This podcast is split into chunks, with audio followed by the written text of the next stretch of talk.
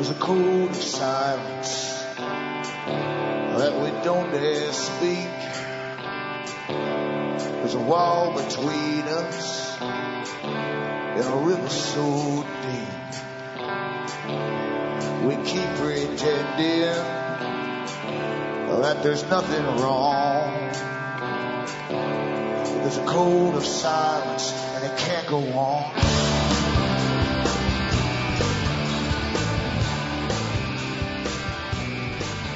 Hi folks, I'm Alan Watt. This is Cutting Through the Matrix on the 20th of June 2013.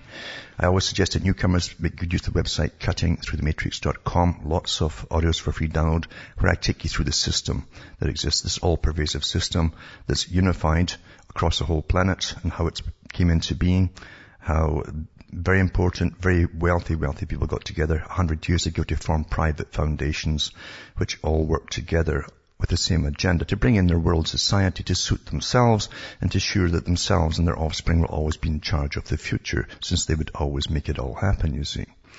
And uh, it's well documented, even, they even, have their own private historian, Dr. Carroll Quigley, who worked for them in their archive section because they really do have a different version of history, the real version of history, why things really happen.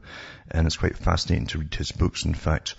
But um, unless you understand the system you're born into and where it's all going, why things are happening as they are today, you won't understand anything at all. And you've got to, it's, it's the basis really for all understanding of what's been happening and where it's all supposed to go. So remember too, you the, the audience that bring me to you. You can get the books and discs that I have at cuttingthroughthematrix.com. That's all I have. I don't sell products galore to make you live forever and ever and stuff like that. I just simply uh, write own st- my own stuff uh, myself and uh, sell it because that keeps me ticking along. For those who want to keep getting uh, the news coming out, at least this kind of news or the versions of it or the interpretations of it, you could buy the books and discs, as I say. And from the US to Canada, remember you can still use personal checks or international postal money orders from the post office. Or you can send cash or use PayPal. Across the world, you've got Western Union, MoneyGram, and PayPal. And straight donations are seriously, seriously welcome as we go through big changes and inflation, all planned, of course. Everything that happens in the world is planned. There's no such thing as an unforeseen circumstance arising anywhere in this planet today, unless it was a uh, something from outer space, it hit us like an asteroid or something. Uh, everything else literally is planned. The wars are planned in advance sometimes 15, 20 years beforehand. And the same thing with the big crashes with the big banks and so on that all got bailed out because the boys run the world want to bring in austerity, post-consumer society, especially in, in, the first world countries, and bring you down to a lower standard of living. And uh, they're rearranging the whole planet as we speak. They own the United Nations. They set it up, in fact the same organization, CFR, Institute for International Affairs, and they own so many private organizations across the world that also incorporate your governments, by the way, and most of the members at the top of all your governments as well. So really private uh, organizations around the world, uh, very wealthy ones too at that, they use many, many other organizations, NGOs and so on, thousands of armies of NGOs to lobby the governments uh, on behalf of, of, the foundations to get new laws passed and so on, uh, which benefits the, the, the ones who control the world. It's quite simple, really, and it goes back a long, long ways. Now even Bernays said the same thing, the master really of, uh, you might say psychological techniques on the masses, uh, Bernays said himself that you use existing organizations or you create new ones and you use them to your advantage. And even the followers of them don't even know they're being used for different purpose. It's quite, quite slick actually and, and it's run by conology as I call it.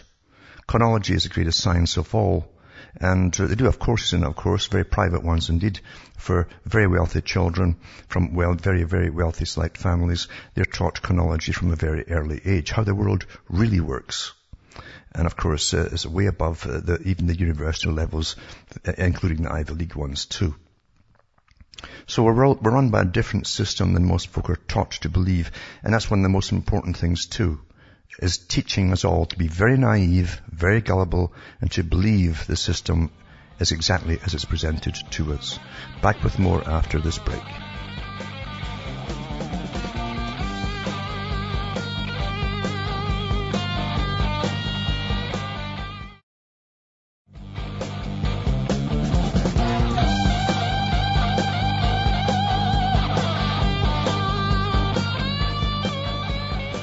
Hi folks, we're back cutting through the matrix. And to most folk, it truly seems incredibly confusing, the system that we're in because of all the different kinds of news that they're hammered with every day. Most of it is just data. It's meant to keep you spinning. A lot of it's untrue. A lot of it's filler, in fact, and recycled news too. But it also trains you to, to feel that you're very insignificant. Very, tremendous psychological techniques are in use all the time. Remember that uh, I've mentioned so many times, and you'll never understand it until you read Carroll Quigley's works. He wrote Tragedy and Hope, and he was all for this big agenda. And he's talking about the group he worked for, the, which was the Royal Institute of International Affairs, a private organization, the richest guys who ruled, ruled the city of London, by the way, and owned all the newspapers pretty well across the world and also their American branch, which they decided to call the Council on Foreign Relations. They have branches across whole British Commonwealth countries. They have them in India, and they have them in most countries across Europe now too. They even have one for the whole of the European Union parliamentarians. And their idea was to uh, take over the world and run it in a new feudalistic fashion. They, they decided a long time ago that governments would, wouldn't work. They were in conflict with commerce and that their banking systems, and they would therefore uh, blur blur the, the, distinction between private and public. And we see that today where so much of the public uh, um, ownings, ownerships of, of land and everything else is getting put into private hands. Uh, and many of the, the, the, the, things that you have too for your infrastructure is being uh, put into public-private partnerships, but we pay for it all. But Quigley was all for this system. He believed a, a world socialist system where um, big bureaucracies would run the, the, general public from birth to death, by the way, and train them into a new system of being happy, obedient servants, basically. And he was all, all for it. And he said, uh, this, is what he said in his book, one of his books, he says, now remember, the Royal Institute of International Affairs created the Bank for International Settlements. That was to be the kingpin bank that would run the world eventually. Underneath it was an umbrella. It was an umbrella organization of private central banks. And we have them all under the Bank for International Settlement. So this all privately owned under this one organization. And, uh, and it says here, the powers of financial capitalism had a far-reaching aim. This is from Tragedy and Hope. And it says, nothing less than to create a world system of financial control in private hands, able to dominate the political system of each country and the economy of the world as a whole. This system was to be controlled in a feudalistic fashion by the central banks of the world acting in concert, that's together, by secret agreements arrived at in frequent private meetings and conferences. That was in chapter 20, A Tragedy and Hope. Now, we're living through all this. So much for your democracies and your voting and so on. Remember, Quigley also says in the same book, in, in his other book, The Anglo-American Establishment, which is even more telling, he said that they've been, they've been putting presidents and prime ministers in, in first world countries. Uh, and he was talking in, in the 1960s, he says, since the late 1800s. So it doesn't matter about the rest of them. They're just the, the trained seals that clap and hope to get up the ladder. But the ones at the top are all members of this one private organization. Don't forget that. So again, uh, financial control in private hands able to dominate the political system of each country and the economy of the world as a whole. Now, the Institute of International Affairs set up the United Nations. Uh, they, they set up the World Bank, the Bank for International Settlements, the, the International Monetary Fund. And they graft their boys on to governments like the International Monetary Fund boys into your governments to, to then dictate to government. And talking of that, it goes on to this article here too, which says, Top IMF official joins the White House as special assistant on international economic affairs. Unelected again, you see. So, International Monetary Fund's External Relations Director Caroline Atkinson resigned Thursday after being appointed uh, as a White House Special Assistant to the President for International Economic Affairs. She was appointed to the IMF post in November 2008. The IMF will begin shortly the process of selecting a new ex EXR director. Mr. Gerry Rice will serve effective immediately as acting director. According to a statement released to the press by IMF chief Christine Lagarde, Atkinson had contributed significantly to strengthening the fund's reputation. Well, uh, Atkinson's job was to help to plunder countries, folks because that's what the IMF does. It acts as a strong arm for debt collection, collection to, to, the, to the World Bank.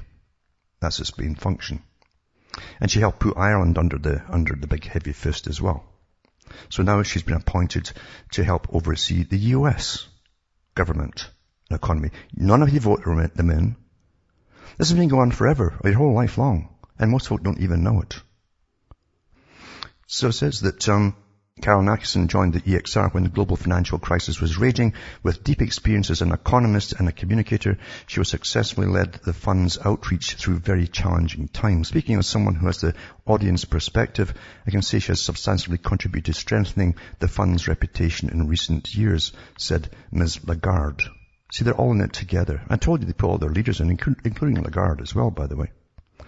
During her fun career, Carol has made important contributions across a wide range of issues, including country and policy works in the European Department. So he's a person from the IMF making policy works in the European Department, the Western Hemisphere Department, and the Policy Development and Review Department. Now the Strategy Policy and Review Department added the IMF chief. So She's uh, constantly displayed her intellectual strengths, blah, blah, blah, the usual nonsense, including management style, and will benefit from her experience, experience gained at the Bank of England. She worked for the Private Bank of England, the US Treasury, and the Council on Foreign Relations, which of course she's a member of, the Royal Institute of International Affairs. This is, every country has these people grafted to them. Did you know that? And you won't find it in anybody's charter or any, any government charter that, that, that's supposed to do this. Because you see, they run your governments and they have for a hundred years. Quite simple, folks. So keep voting, keep believing in democracy, and good luck to you. Good luck to you. Now, I mentioned too that the big idea, as Quigley said, was to bring, to privatize eventually, gradually, and train the public of privatization of all the institutions that they have and to bring in a socialist type system with massive bureaucracies, which we now have today. But um, they're also privatizing the military in countries as well. Because you understand, under, under various conventions they've already signed, Geneva Conventions and so on, uh, they don't fall under uh, the Geneva Conventions if you've got a privatized military, especially if they use it on your own people at home. And I mentioned this one before. It says, warning of a private army running Britain after the government increases spending on the security firm G4S by 65 million pounds. Now, G4S is into everything. You wouldn't believe how many things are into mass prisons, uh, giant prisons. Uh, they also run the prisons for Israel, by the way. You can look at the Palestinians which is, is, a way of getting around the Geneva Convention, because again, if the Israelis did it themselves, they would be subject to the convention, even though they never signed it. But um, the G4S are not. They're a private company. That's how they get around it. But it says here the controversial, uh, controversial firm saw income from UK taxpayers rise by 20% last year. And the company earned 394 million pounds in 2012-13 up from £328.5 million. So uh, it's going on and on ahead as we get privatized too for the coming riots and, and suppression, which they will bring on as they devalue your currencies into austerity. And that's the plan, of course, is to bring you into austerity. Remember Bill Gates too, the great philanthropist, they're all frontmen, these people. Uh, also has a massive shares. He's bought massive shares in the G4S because it's going to make a lot of money across the world. And also too, says women deliver Bill Gates global push for abortion. I'll put this link up tonight too from the Population Research Institute and to show you how it's really, really working and how it's designed to work and why things are happening there. And one little article is kind of interesting too, because I'm telling the media now, I, I saw a month or so ago, maybe two months ago, there was a sudden switch, a switch had been turned on the media, and you saw them all going into this passive, nonsensy kind of news, like nothing was happening. Big things were happening, but currently nothing much was happening except lots of trivia. And that's because, as Quigley said, all the top editors, all the big uh, moguls of media own the media. They're all members of the Royal Institute for International Affairs, Council on Foreign Relations. They all work together, folks. Because after all, if you want to control the people, you've got to control their minds. And you control their minds by all the information that's put out there for them to receive. And they believe that's all the truth, and they act and behave accordingly. This is high-speed rail project beset by political minefields, it says construction workers were supposed to be digging up corridors, pouring concrete, laying track, and otherwise making the country's first government-endorsed high-speed rail line rise out of the desert between Las Vegas and Los Angeles, excerpt says. and it says, uh, but in the years since the XpressWest project, formerly DesertXpress, applied for the industry-backed federal loan to finance the venture, it's run into every conceivable political roadblock in this month, one direct assault. The risks to the taxpayer from the funding this project are untenable. Rep Paul Ryan and Senator Jeff Sessions, the top-ranking budget committee rep in the respective chambers, wrote to the Transportation Secretary Ray LaHood earlier this month. Now the fact is, you'll find it's the same old um, politicians in the US whose hubbies, generally their husbands, in this particular case, has big shares in this company, is going to get all the government grants to them, and this person is very prominent, especially nowadays, and I'll leave it to you to figure out who she happens to be. Because you see, these people are in there and they treat government like a private business and they get away with it. They're so powerful they get away with it. This is quite normal today, in this day and age. Also, this article came out too from the former French foreign minister. It says the war against Syria, like I said before, nothing comes out of the blue. The war against Syria was planned two years before even the Arab Spring. In other words, before we sent in all the students to protest and so on, all the NGOs that were funded to go over there and protest. The colour revolution. I'll be back with this article after these messages.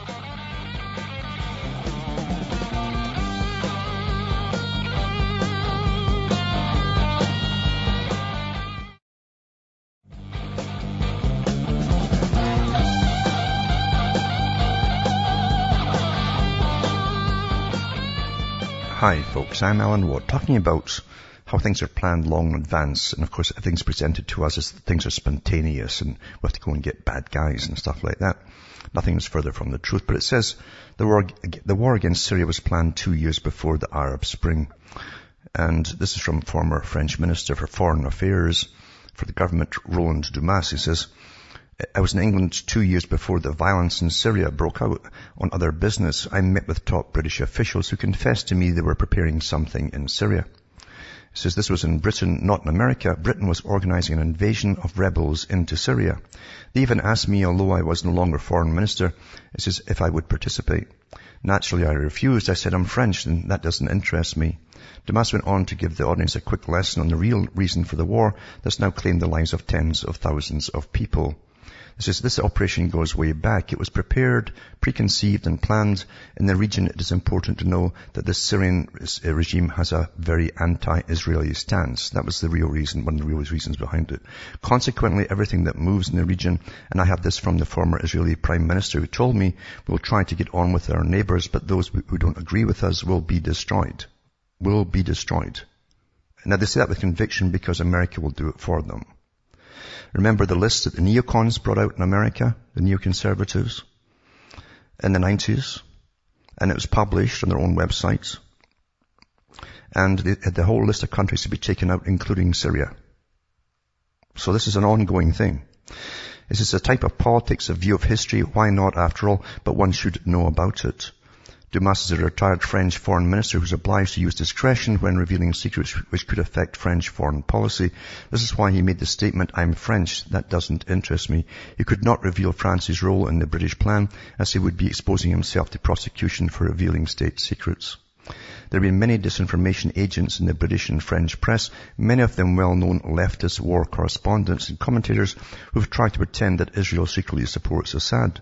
Those who make such uh, arguments are either stupid, ignorant, or deliberate disinformation agents of NATO and Israel. Israel's support for Al-Qaeda militants in Syria has even been admitted by the mainstream press. For example, Germany's Der Welt uh, newspaper published a report June 12th on Israel's medical treatment of the Al-Qaeda fighters. Israel planned this war of annihilation years ago in accordance with the Yinon Plan, which advocates a balkanization of all states that pose a threat to Israel. The Zionist entity is using Britain and France to, to goad the reluctant Obama administration to sending more American troops to their deaths in Syria on behalf of Tel Aviv. This is from a, a foreign minister, from a government, right? Of all the aggressor states against uh, Syria, Israel has been the quickest from, the quietest from the start. It's because Laurent Fabius, Francois Hollande, William Hague and David Cameron are doing their bidding by attempting to drag Israel's American Leviathan into another ruinous war so that Israel can get control of the Middle East's energy reserves, eventually replacing the United States as a ruling state in the world. It has also been necessary for Tel Aviv to remain silent so as not to expose their role in the revolutions given the fact that jihadist fanatics don't realize they're fighting for Israel. It says, this is the ideology of Zionism, which cares no more for, for Jews than it does for its perceived enemies. The Jewish colony is determined to become a ruling state in the Middle East in the insane delusions that this will enable it to replace the US as a global hegemon once the US collapses fighting Israel's wars. This is from Global Research, by the way, which is a far left thing. So it's quite amazing to see them coming up with this stuff at all. But uh, it's well documented. It, it's not fable, by the way. This is how things really work in the world. And if you, for those who bother to study it at all, go into the different prime ministers of Israel and they'll talk about the countries they want to occupy and rule over. And uh, all of those countries have been taken out are, are uh, on the list. Just facts. Just fact, folks. Things don't happen spontaneously by themselves. And when the US suddenly gets its orders to get so-and-so removed, they go in with the full, their full military, the US taxpayer pays for it all. And, and, uh, what can you say? What can you say if people are so gullible as to go and do it for them, including the unfortunate people who go off and do the fighting too. And they pay for it all financially as well. I'll put this whole article up tonight at cuttingthroughthematrix.com for those who want to read it. And I hope people can remember things today because people truly can't remember much at all. They retain things for a very short attention span. Trivia uh, actually will, will, will, attract them more to, to, stories. They'll remember those things more so. And um, but the things that really matter, unfortunately, today, people have been trained to dismiss them, and they do dismiss them very quickly. Here's another article too and it says U.S. President undermines Catholic schools after the Vatican uh, prefect praised them. Right After a speech by the, the prefect at the Vatican. It says U.S. President has made an alarming call for an end to Catholic education in Northern Ireland in spite of the fact that Archbishop Gerhard Muller uh, told Scots that Catholic education was a critical component of the church. President Barack Obama repeated the oft-disproved claim that Catholic education increases division in front of an audience of 2,000 young people, including many Catholics at Belfast Waterfront Hall when he arrived in the country this morning. now, who's told him to say this? I mean, remember all the US officials, including President Obama, they all go over to Israel for, for medals. They never give speeches like that over there, remember. They wouldn't dare. They'd be out, they'd be out of office b- before the next morning. But they obviously feel very safe and they've been told to, to uh, do it in other countries. It's none of their darn business. In. So what's he talking about this for? Also tonight from an article, it's called The Forced Depopulation of America's Rural Areas. And it goes on about Agenda 21 and through the different uh, people who are getting moved out across the world, including China and different places. Back with more after this.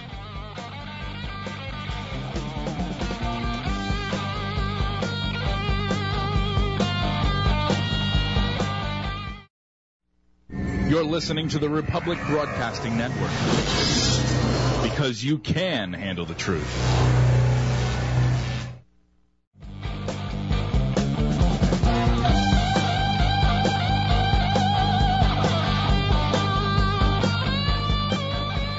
Hi folks, we're back cutting through the matrix, talking about so many things, but all they're all connected. They're all connected and with the United Nations being an arm of this private organization that runs the world and to do with Agenda 21, the forced depopulation of America's rural lands. It says, Agenda 21 policy calls for the dramatically increasing urbanization and forcing indigenous populations out of rural areas and into densely populated uh, stack and pack micro apartments controlled by technocrats. That is true. In Britain, they call it the big society. All, everyone's to be crammed into the existing slum cities uh, for, for 30, 40 years till they die off because they don't expect uh, them to actually breed very much as it goes sterile and so on. As his, as his, this author says, I detailed how the Chinese government under the direction of global corporations like Goldman Sachs, again, private bank attached to the IMF and attached to the World Bank and attached to the, to the CFR, is instituting a mass relocation of its population from rural to urban at the points of a gun. That's what they're doing in China. The Chinese military is forcibly removing one million Chinese farmers per month from their rural homes and forcing them into the massive ghost cities from which China has spent nearly $3 trillion to construct. The Chinese government, uh, says Hank Paulson and other globalists, falsely claim that the mass relocation of Chinese farmers is necessary to fuel the Chinese economy. Yet there are no jobs available for these Chinese farmers when they arrive in the ghost cities. Strong industry and the need to fill positions is what drew, America, drew Americans into the cities during the, the, Industrial Revolution, not the other way around, as the globalists are claiming is the case in China. What we're witnessing in China is a beginning of the implementation of the Agenda 21 creation of massive megacities complete with stack and pack micro apartments. As in China, there's a decided plot to move American farmers off their land and into urban areas.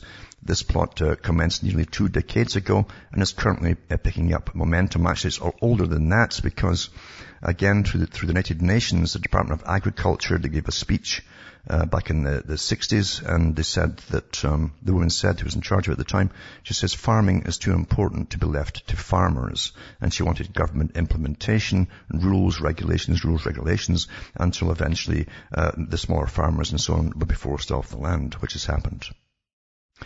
It says that everything's to go corporate farm, you understand, everything. It says the American and Chinese methods for depopulating rural areas are different, but the net effect is exactly the same.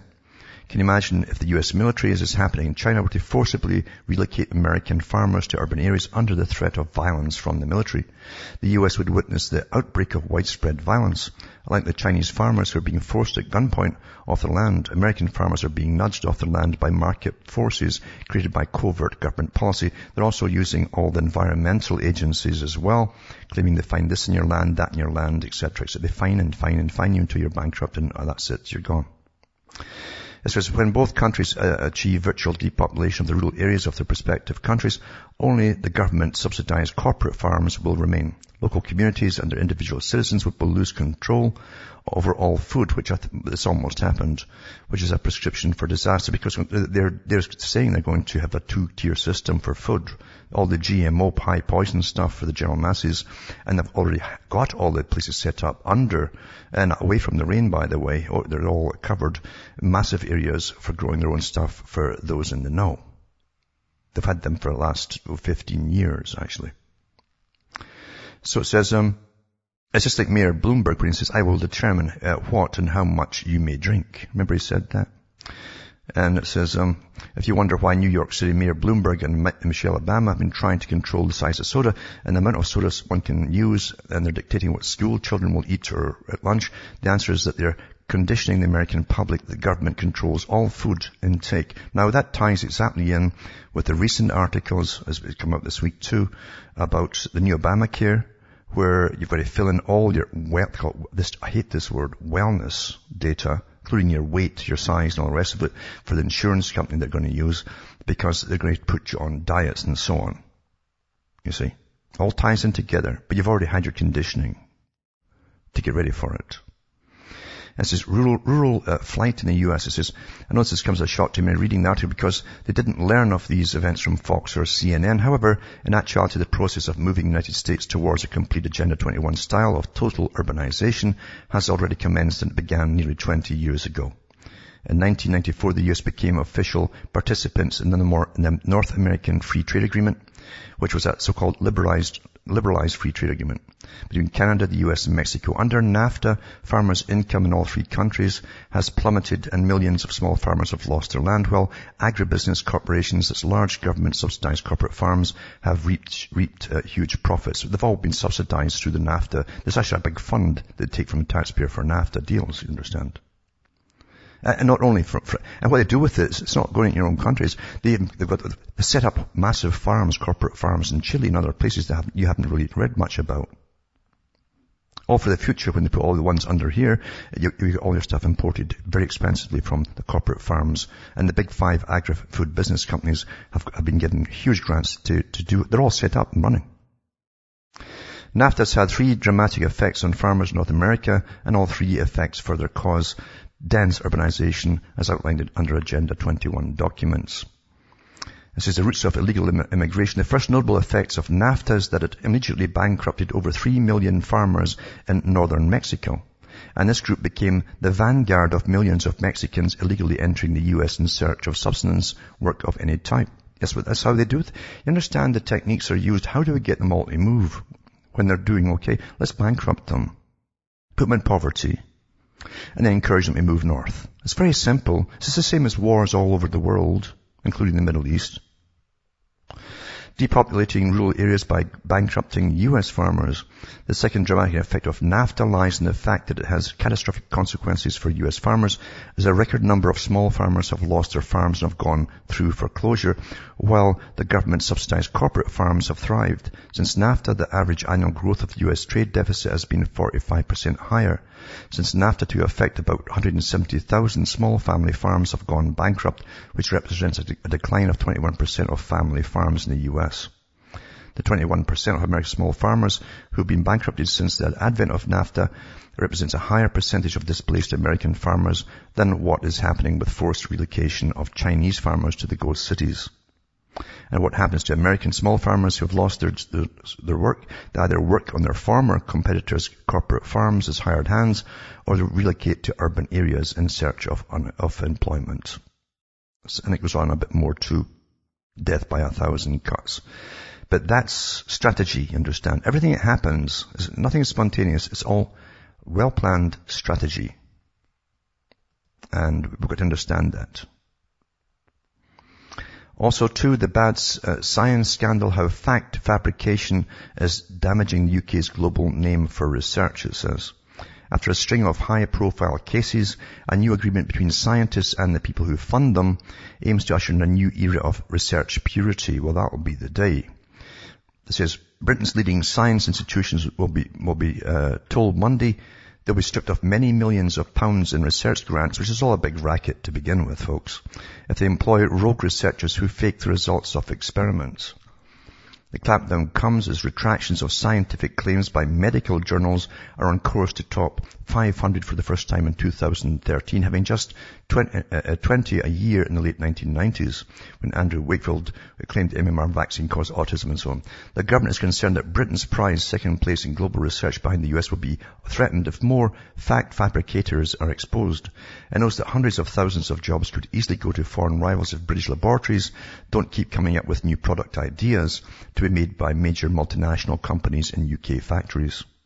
Of the country's 133 universities and colleges of higher education are being forced to sign a new concordat for research integrity, having been warned by major fund providers that those who do not uh, will be refused access to more than 10 billion pounds in research grants funded each year by British taxpayers. You understand, this is, even the big military industrial complex gets all their patents, uh, you know, all the research done through universities and so on.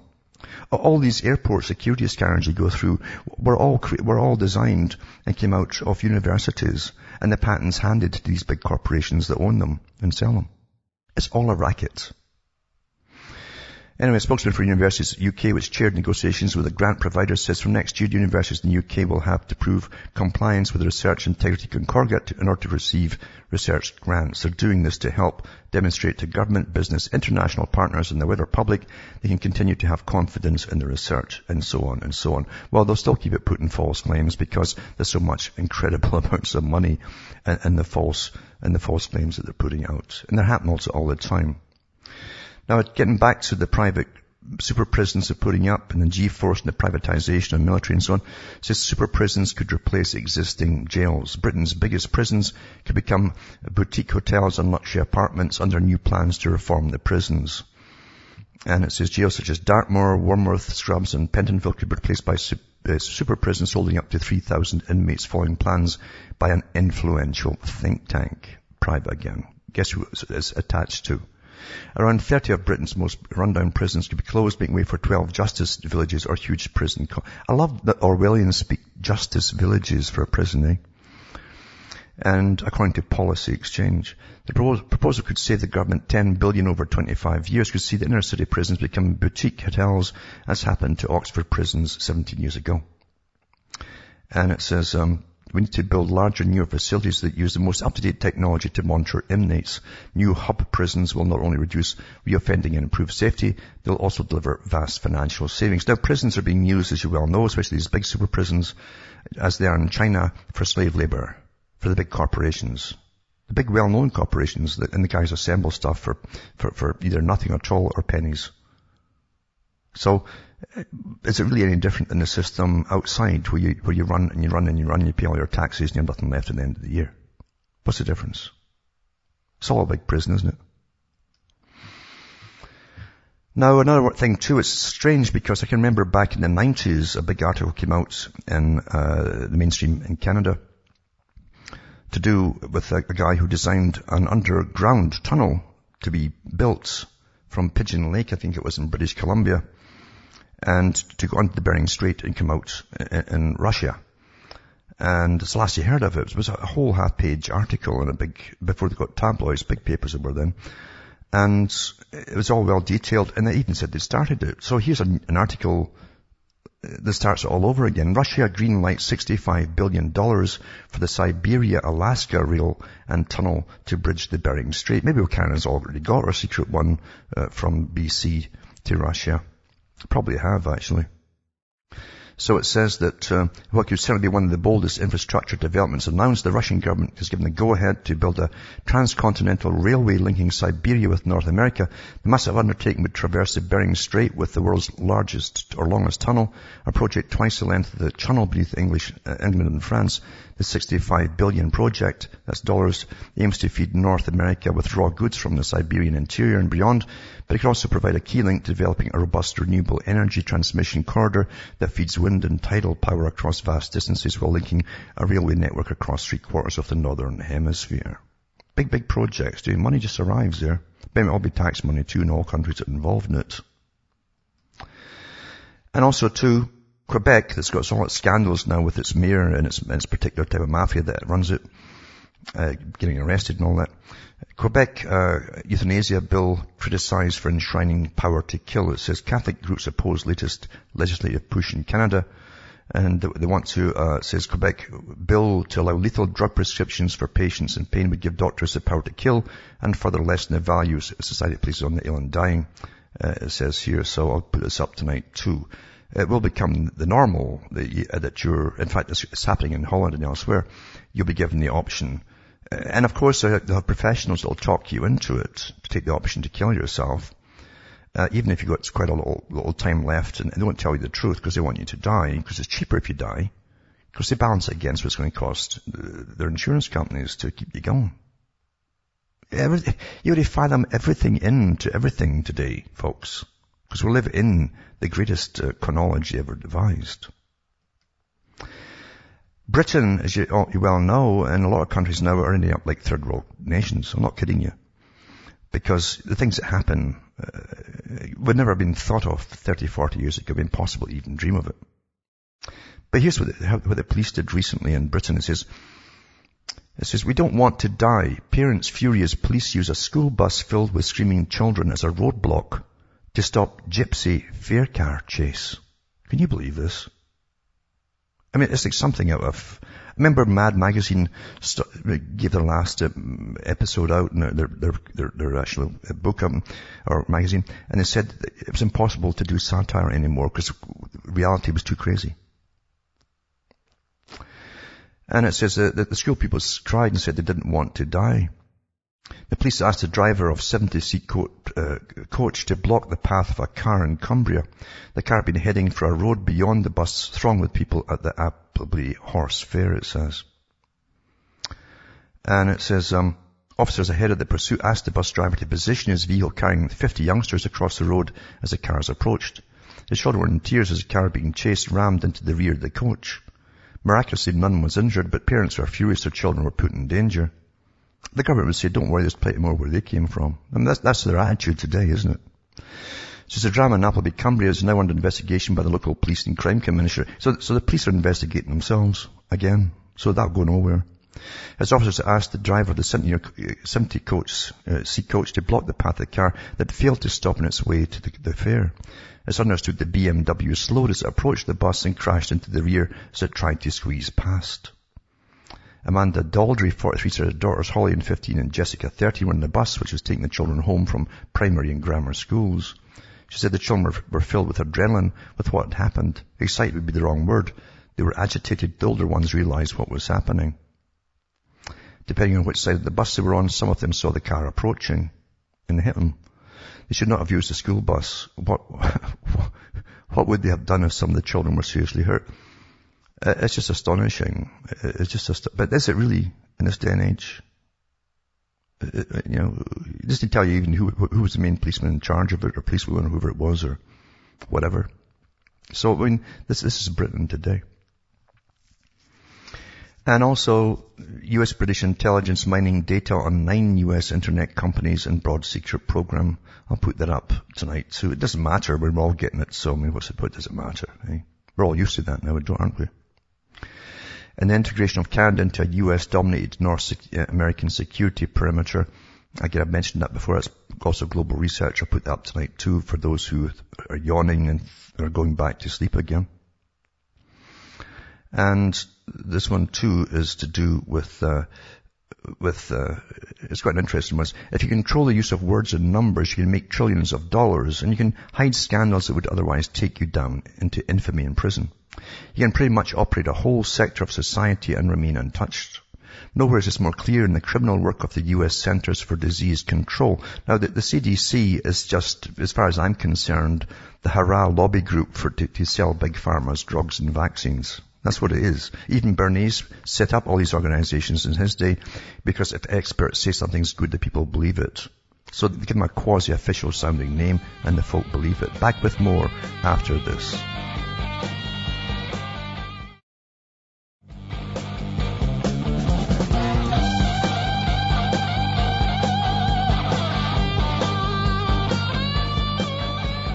Hi folks, we're back cutting through the matrix.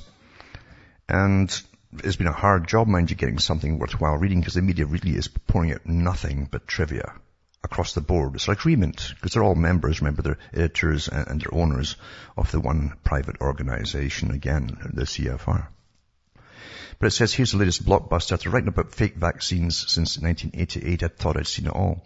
With falsehoods in, uh, about vaccines creating immunity, suppressed information about toxic ingredients in the shots, the absence of proper controlled studies uh, proving vaccines are safe and effective.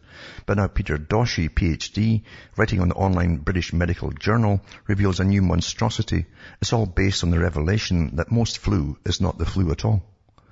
It says, if you blink, you might know, you might miss this. It says, you see, Doshi states every year hundreds of thousands of respiratory samples are taken from flu patients in the US and tested in labs. You know how they say, oh, they've all got the flu? The kicker is only a small percentage of these samples actually show presence of a flu virus. This means most of the people in America who are diagnosed by doctors with the flu have no flu virus in their bodies. So they don't have the flu. Therefore, even if you assume the flu vaccine is useful and safe, it couldn't possibly prevent all those flu cases that aren't flu cases.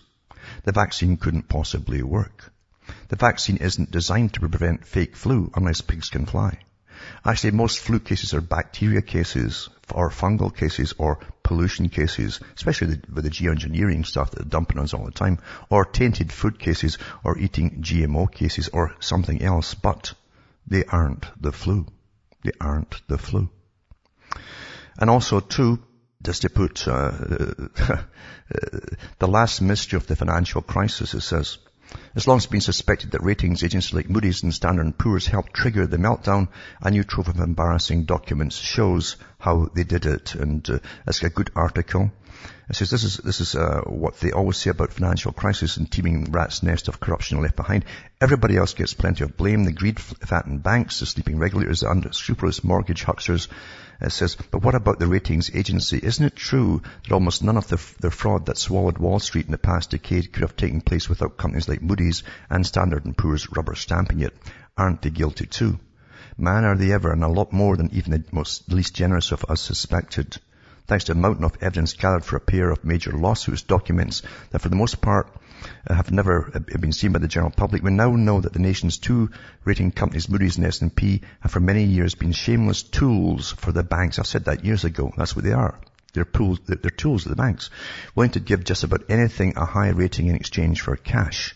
And also, too, they get a high rating in exchange for cash when they put other guys under, because the banks can then lend the ones that are going down, who've been downgraded, with a higher interest rate on all, all the loans they give them. Great con, isn't it? This is an incriminating email after incriminating email. Execs and analysts from these companies are caught admitting their entire business model is crooked and it gives you examples of the emails that they've managed to release and so on by guys working inside the agency. It says these agencies are the glue that ostensibly holds the entire financial industry together. These gigantic companies, also known as nationally recognizing statistics rating organizations, have teams of examiners who analyze companies, cities, towns, countries, mortgage borrowers, anybody or anything that takes on debt or creates an investment vehicle. Their primary function is to help define what's safe to buy or what isn't And then they give you a triple A rating or double or whatever.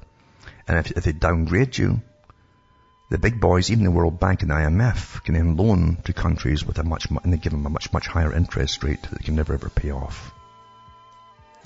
Of course, it's not independent. The bankers, in banking, the big gang that runs it has nothing separate and independent, folks. Nothing. From Hamish myself, Ontario, Canada, it's good night to me. God, your gods go with you.